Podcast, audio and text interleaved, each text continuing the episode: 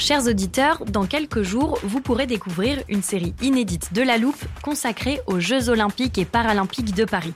À trois mois de la cérémonie d'ouverture, on s'est demandé comment réussir ces JO. Les transports sont-ils prêts à affronter les milliers de touristes? Le dispositif de sécurité est-il suffisant? L'enthousiasme sera-t-il finalement au rendez-vous? Pour répondre, on plonge durant cinq épisodes dans les archives des éditions précédentes, accompagnés des journalistes de l'Express. C'est à retrouver à partir du 13 mai sur toutes les plateformes d'écoute. I'm Sandra, and I'm just the professional your small business was looking for. But you didn't hire me because you didn't use LinkedIn jobs. LinkedIn has professionals you can't find anywhere else, including those who aren't actively looking for a new job but might be open to the perfect role, like me. In a given month, over 70% of LinkedIn users don't visit other leading job sites. So if you're not looking on LinkedIn, you'll miss out on great candidates like Sandra. Start hiring professionals like a professional. Post your free job on linkedin.com/people today.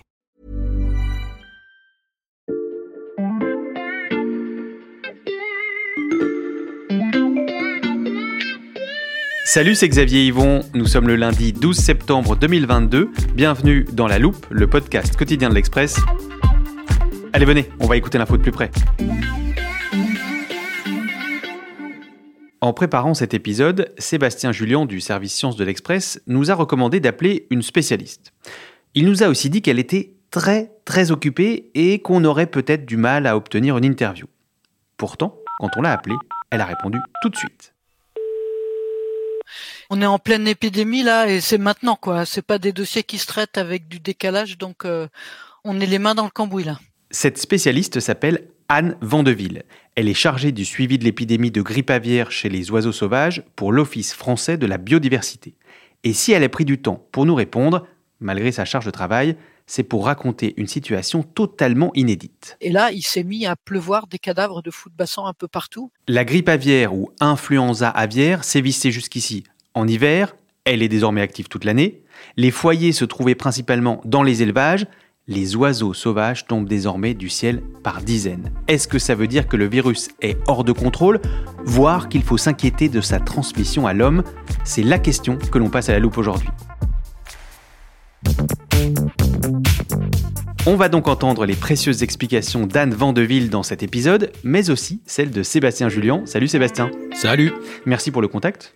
Bah, ravi euh, qu'elle vous ait répondu. Ça va permettre de faire passer euh, un certain nombre de messages importants parce que ce qui est en train de se passer euh, inquiète vraiment les scientifiques. L'épidémie de grippe aviaire que nous subissons est particulière dans bien des domaines.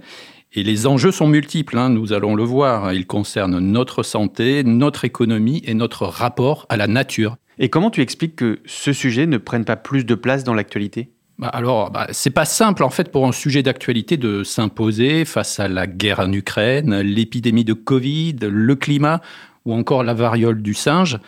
Il faut dire aussi que la grippe aviaire n'est pas un phénomène nouveau. Mm. On en parle à intervalles réguliers. Ça fait un peu partie du paysage et donc, quelque part, on s'y intéresse moins.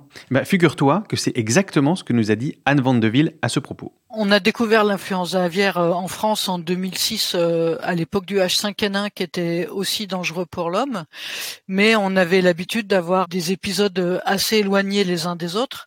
C'est le même groupe que la grippe humaine hein, et normalement c'est vraiment des maladies hivernales qui disparaissent avec les beaux jours. Donc les Français s'étaient habitués, si je puis dire, à entendre parler de la grippe aviaire chaque hiver, sauf que là, on n'est pas en hiver, Sébastien. Tout à fait, hein, c'est l'un des points qui interpelle le plus les scientifiques. Cette fois-ci, il n'y a pas eu d'interruption en période estivale. Alors pour l'instant, on n'a pas d'explication à cela. Et tu l'as dit en introduction, il y a une deuxième différence, c'est que la maladie touche euh, désormais beaucoup plus d'oiseaux sauvages. Jusqu'ici en France, on était habitué à avoir des cas assez épars Mhm. chez les canards sauvages ou les cygnes, mais désormais on parle de véritables clusters dans la faune sauvage. Et pour te donner une idée, par exemple, le taux d'animaux positifs analysés en laboratoire, celui de Anne Vandeville, est monté à 15 ou 20% contre 2 à 3% seulement lors des vagues épidémiques passées. Et puis, euh, la grippe aviaire concerne désormais des espèces auxquelles on ne s'attendait pas. Donc les choses ont bien changé, mais je pense que vous avez interrogé euh, Anne Vandeville euh, sur ce sujet. Absolument. Quelle n'a pas été notre surprise euh, à partir du mois de mai de voir émerger de nouveaux phénomènes épidémiologiques. Donc, on a eu d'un côté euh, une atteinte sur la population de vautours en France, qui sont pas des oiseaux qu'on aurait imaginé euh, être concernés par cette maladie. Et puis, en même temps, a commencé une vraie épidémie sur les goélands qui sont mis à mourir par centaines euh, sur certains secteurs. Hein, et ça s'est répandu petit à petit sur tous les départements, d'abord de la Manche et de la mer du Nord, jusqu'à arriver à la pointe bretonne. Hein, et puis ensuite, ça a descendu euh, petit à petit aussi sur l'Atlantique. Donc, euh, on en est maintenant à la Gironde. Quoi. Et puis, ça s'est mis à toucher des espèces comme les fous de bassin, qui sont une espèce qu'on n'attendait pas. C'est des espèces euh, de haute mer. D'habitude, on cohabite très peu avec les fous de bassin. Hein. On les voit vaguement quand on regarde vers le large, mais on les voit pas à terre. Et depuis, malheureusement, ça ne se calme pas. Donc encore aujourd'hui, euh, on nous raconte des histoires euh, sordides de, dizaines de cadavres euh, dans plusieurs secteurs. Des histoires sordides qui touchent donc plusieurs espèces sauvages jusque-là épargnées. Qu'est-ce que ça change concrètement, Sébastien? La réponse est très simple. L'apparition de clusters dans la faune sauvage mmh. fait peser un risque que nous ne maîtrisons pas il est impossible, tu le comprends bien, de stopper la migration de certaines espèces. Hmm. Et d'ailleurs, ce n'est pas souhaitable. Il vaut mieux se réjouir de voir les animaux sauvages continuer leur migration en dépit de toutes les perturbations liées aux activités de l'homme. Mais on comprend bien que si l'épidémie concerne de nouvelles espèces et que les contaminations deviennent plus nombreuses, eh bien nous aurons plus de mal à gérer la situation. L'enjeu n'est donc pas uniquement celui de la biodiversité, euh, alors mmh. certes, on a vu des espèces protégées particulièrement touchées. Par exemple, 50% des fous de bassin seraient morts depuis le printemps, mmh. c'est énorme. Mais au-delà de cette regrettable hécatombe, il va falloir trouver des solutions pour restreindre la propagation de l'épidémie. Et ça ne sera pas facile parce que on considère qu'un oiseau malade peut transmettre le virus pendant quelques jours, une semaine maximum, s'il ne meurt pas avant. C'est une excellente transition avec euh, notre spécialiste, j'aurais pas fait mieux Sébastien. Écoute la suite des explications d'Anne Vandeville. La problématique, c'est pendant cette semaine, hein, où malheureusement, il peut côtoyer beaucoup d'oiseaux couvrir de nouveaux territoires et transmettre la maladie. Toutes les grandes vagues épidémiques ont vraiment suivi le rythme des oiseaux migrateurs. Le berceau historique euh, des virus influenza, c'est l'Extrême-Orient. Il n'y a pas d'oiseaux qui transhument directement d'Extrême-Orient jusqu'à chez nous. Ça se passe par des intermédiaires il y a plusieurs étapes et il y a des changements. Le virus change d'oiseau, en fait, il change de cheval, hein, c'est comme le Pony Express. Il trouve un oiseau au départ et puis il le tue en général, il en trouve un autre pour aller plus loin et de fil en aiguille, euh, il arrive jusqu'à nos territoires à partir de l'extrême-orient et d'habitude, d'autres oiseaux faisaient le circuit inverse vers l'Amérique et donc on avait des épidémies qui parfois partaient vers l'ouest et parfois partaient vers l'est. Et si Anne Vandeville dit euh, d'habitude, c'est parce que ces cartes-là ont aussi été rebattues ces derniers mois, Sébastien. Oui, les comportements de migration surprennent un peu les experts. Ils étaient habitués à avoir deux épidémies indépendantes de part et d'autre de l'Atlantique. Mmh. Mais là, on sait, grâce à des analyses de laboratoire, que les animaux de chez nous ont amené le virus en Amérique et donc contaminé l'Amérique du Nord. Mmh. Et donc, on se retrouve avec la même souche sur plusieurs continents au même moment. Les chercheurs sont perplexes. C'est très rare, disent-ils, que des oiseaux traversent ainsi l'Atlantique. Donc là encore, les scientifiques n'ont pas toutes les explications. On a bien compris les enjeux de cette explosion de l'épidémie chez les oiseaux sauvages, Sébastien. Mais avant de poser la question qui taraude nos auditeurs, celle de la transmission à l'homme, je voudrais qu'on écoute encore une fois Anne Vandeville, parce qu'elle nous a expliqué un autre point important.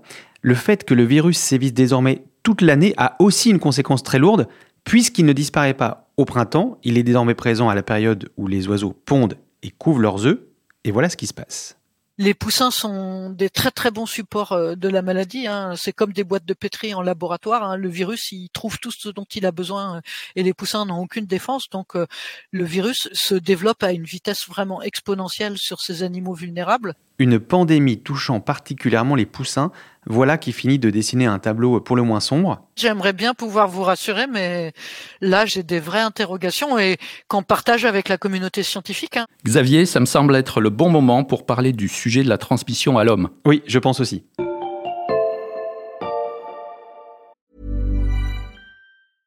Hiring for your small business? If you're not looking for professionals on LinkedIn, you're looking in the wrong place. That's like looking for your car keys in a fish tank. LinkedIn helps you hire professionals you can't find anywhere else, even those who aren't actively searching for a new job but might be open to the perfect role. In a given month, over 70% of LinkedIn users don't even visit other leading job sites. So start looking in the right place. With LinkedIn, you can hire professionals like a professional. Post your free job on linkedin.com/people slash people today.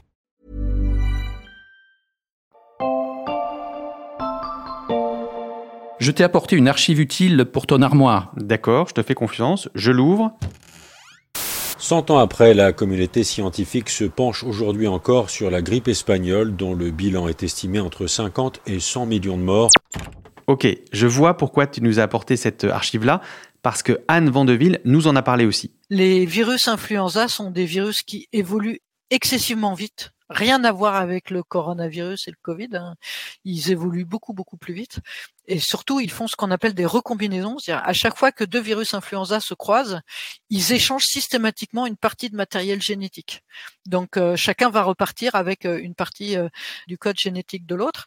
Ce virus est toujours susceptible d'évoluer dans plusieurs directions et puis surtout il nous a montré dans l'histoire qu'il pouvait s'adapter à l'homme et ça on le veut pas du tout. C'est la sinistre euh, histoire de la grippe espagnole hein, qui était une combinaison entre euh, un virus humain, aviaire et porcin. Donc euh, là, pour l'instant, le virus est 100% aviaire et on le surveille pour vérifier qu'il n'y a aucune acclimatation à l'homme. Oui, c'est très important d'avoir cette surveillance permanente du virus. Pour l'instant, tout va bien. Mhm. Il n'y a pas de signe apparent que le virus devienne plus méchant pour l'homme. Mais évidemment, les scientifiques restent sur le qui-vive à cause de toutes ces incertitudes autour de la pandémie. J'en rajoute d'ailleurs une, Laquelle? La mortalité plus faible du virus. Ce qui veut dire?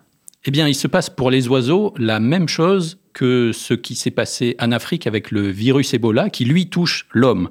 En fait, nous avons un virus qui tue moins rapidement, mais qui touche plus de victimes. On ne sait pas encore s'il s'agit d'une tendance lourde ou de quelque chose de temporaire. Une chose est sûre, cette caractéristique va rendre la surveillance de l'épidémie encore plus compliquée parce qu'on ne verra pas forcément les oiseaux malades, on aura du mal à les distinguer des oiseaux sains. En effet, on voit bien la problématique pour euh, les scientifiques.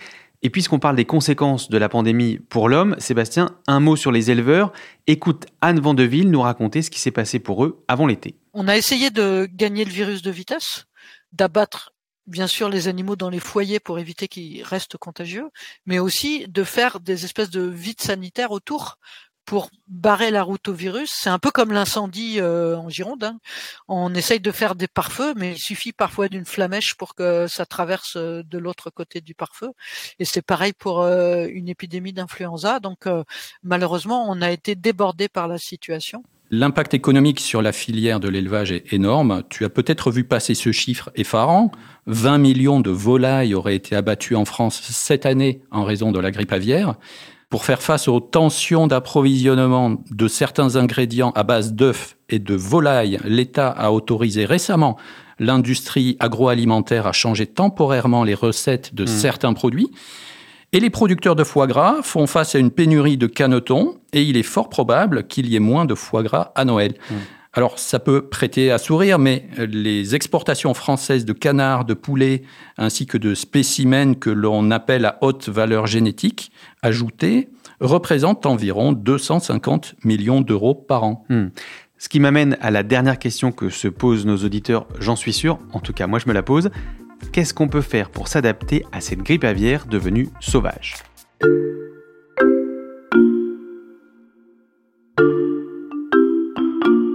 J'ai une réponse pour toi, Xavier, le vaccin. Tu m'as prévenu avant l'enregistrement, donc je suis pas surpris, mais je me dis que certains de nos auditeurs n'imaginaient pas qu'on pouvait vacciner les oiseaux. Et pourtant, si. Alors, pour comprendre, euh, il faut revenir sur les deux leviers hein, dont Mm. on dispose pour l'instant, les leviers mentionnés par euh, Anne Vandeville. Donc, on tue les oiseaux d'élevage malades, euh, ceux des alentours aussi parfois, Mm. et puis on met ceux qui sont très exposés en cage, on les empêche de sortir. Pour ne pas qu'ils croisent donc les oiseaux sauvages malades Mmh. qui peuvent être attirés par euh, leur nourriture, par exemple. Mmh. Mais ce système, en fait, n'est pas suffisant. Et pourquoi? Eh bien, on peut répondre de plusieurs manières à cette question. Tu comprends bien qu'on ne peut pas empêcher les contacts, en fait, entre la faune sauvage et les animaux d'élevage. Il faudrait enfermer, en fait, les Hmm. oiseaux d'élevage pour toujours. Ça n'aurait aucun sens du point de vue du bien-être animal ou même de la qualité gustative de la viande, si on était cynique. Hmm. Et puis enfin, je voudrais rajouter un point sur la structure des élevages en France. On sait qu'on a une extrême fragmentation des élevages, donc on a beaucoup de petites unités séparées dans lesquelles on trouve les animaux triés en fonction de l'âge. Et ça facilite en fait la propagation de l'épidémie. Et donc il y a un exemple en France, euh, dans la région de Chalosse. On sait très bien que lorsque les oiseaux migrateurs passent au-dessus de cette région, ils produisent des excrétions qui sont ingérées, respirées par les animaux d'élevage. Ces derniers se mélangent ensuite à des spécimens sains. Les véhicules utilisés pour euh, leur transport sont aussi des facteurs de propagation. On a les humains aussi qui favorisent la circulation du virus, euh, ne serait-ce qu'en marchant dans des excréments avec leurs bottes. Bref, on a une structure d'élevage qui facilite aussi euh, la contamination. Donc, les protocoles actuels pour réduire les risques, on le voit bien, ne suffisent pas puisque, encore une fois, ces élevages sont touchés de plein fouet. D'où l'idée de passer à la vaccination. Exactement. Alors je t'interromps une seconde Sébastien, parce que comme tu avais évoqué cette piste en amont, on en a aussi parlé à Anne Vandeville. C'est la même problématique que pour la grippe humaine. On peut faire un peu le parallèle. C'est-à-dire que, comme je vous l'ai dit, les souches virales sont très instables. Donc le virus, dès qu'il croise un autre virus de la même famille, il échange du matériel génétique. Le vaccin, lui, il échange pas. Donc euh, le temps que le vaccin soit identifié, produit, diffusé, appliqué et qu'il fasse son action, parce qu'il faut quelques jours, pendant ce temps-là, le virus, il a continué sa route, il a muté. Donc c'est vraiment une course contre la montre. Si je comprends bien, l'élaboration d'un vaccin pour les oiseaux d'élevage n'est pas pour tout de suite Sébastien. Alors, il y a tout de même une bonne nouvelle, c'est que l'État, les régions, l'interprofession du foie gras et certains laboratoires pharmaceutiques ont signé le 15 avril dernier une convention qui prévoit le début d'essais sur le terrain euh, avec un vaccin pour les palmipèdes. Mmh. Mais ensuite, il faut savoir qu'il faut compter 8 à 9 mois avant de recueillir les résultats complets. Et dans le meilleur des cas, on peut donc estimer qu'un vaccin ne serait pas opérationnel avant l'hiver 2023-2024. Et ce sera ensuite au ministère de l'Agriculture de prendre sa décision de l'utiliser ou pas. Hmm. En fait, ça va poser plein de questions d'organisation. Donc, comment suivre les oiseaux, euh, comment vacciner en masse les animaux d'élevage chez nous, comment revacciner après chaque année, exactement en fait comme euh, chez les humains. Hmm. Nous savons déjà en plus que les vaccins ne supprimeront pas complètement la circulation virale. Ils vont la diminuer grandement, mais pas totalement la supprimer. Mais encore une fois, il n'y a pas vraiment d'autre solution pour nos animaux d'élevage. En attendant euh, la vaccination, on a demandé à Anne Vandeville si d'autres mesures étaient mises en place pour euh, limiter les dégâts de l'épidémie, et elle nous a donné un exemple. Écoute. Il y a un objectif qui est de soustraire ces cadavres à la nature. Alors, ce qu'il ne faut pas faire en temps normal, hein, les cadavres font partie du cycle naturel et on perturberait complètement le cycle de la vie si on ramassait tous les cadavres de la nature. Mais en cas de maladie, évidemment, c'est un peu particulier. Et là, euh, en tant que réservoir de virus, il y a vraiment une dynamique alors nationale en France pour ramasser ces cadavres. Donc il y a des actions qui sont mises en place partout. Hein, pour que ces cadavres aillent à l'écarissage ou éventuellement soient euh, enterrés avec de la chaux, mais en tout cas ne soient plus laissés à disposition des prédateurs et notamment des oiseaux prédateurs qui eux-mêmes euh, vont pouvoir se contaminer et contaminer d'autres oiseaux. Mais voilà, donc on est toujours en train de peser le pour et le contre, de intervenir au risque de perturber le cycle naturel ou faciliter la nature au risque parfois de la déséquilibrer. Limiter les dégâts donc, mais risquer de perturber la nature. On a compris à quel point les enjeux de cette nouvelle grippe aviaire étaient complexes. Merci beaucoup Sébastien. Merci. Sébastien Julien du service Sciences de l'Express. Je rappelle à nos auditeurs qu'ils peuvent te lire sur l'express.fr pour la modique somme de 99 centimes pour 3 mois en ce moment. Quant à la loupe, c'est gratuit. Un nouvel épisode chaque matin dès 6h sur toutes vos plateformes d'écoute. Pour ne pas rater les prochains, le mieux c'est de vous abonner. Vous pouvez aussi nous laisser des commentaires, nous mettre des étoiles si ça vous plaît et nous écrire à la loupe at l'express.fr. Et je vous rappelle que notre équipe vous propose aussi une newsletter spécialement concoctée pour vous chaque week-end Un lien pour vous abonner est dans la description de ce podcast. Cet épisode a été écrit par Margot Lanuzel, monté par Ambre Rosala et réalisé par Jules Cro. Retrouvez-nous demain pour passer un nouveau sujet à la loupe.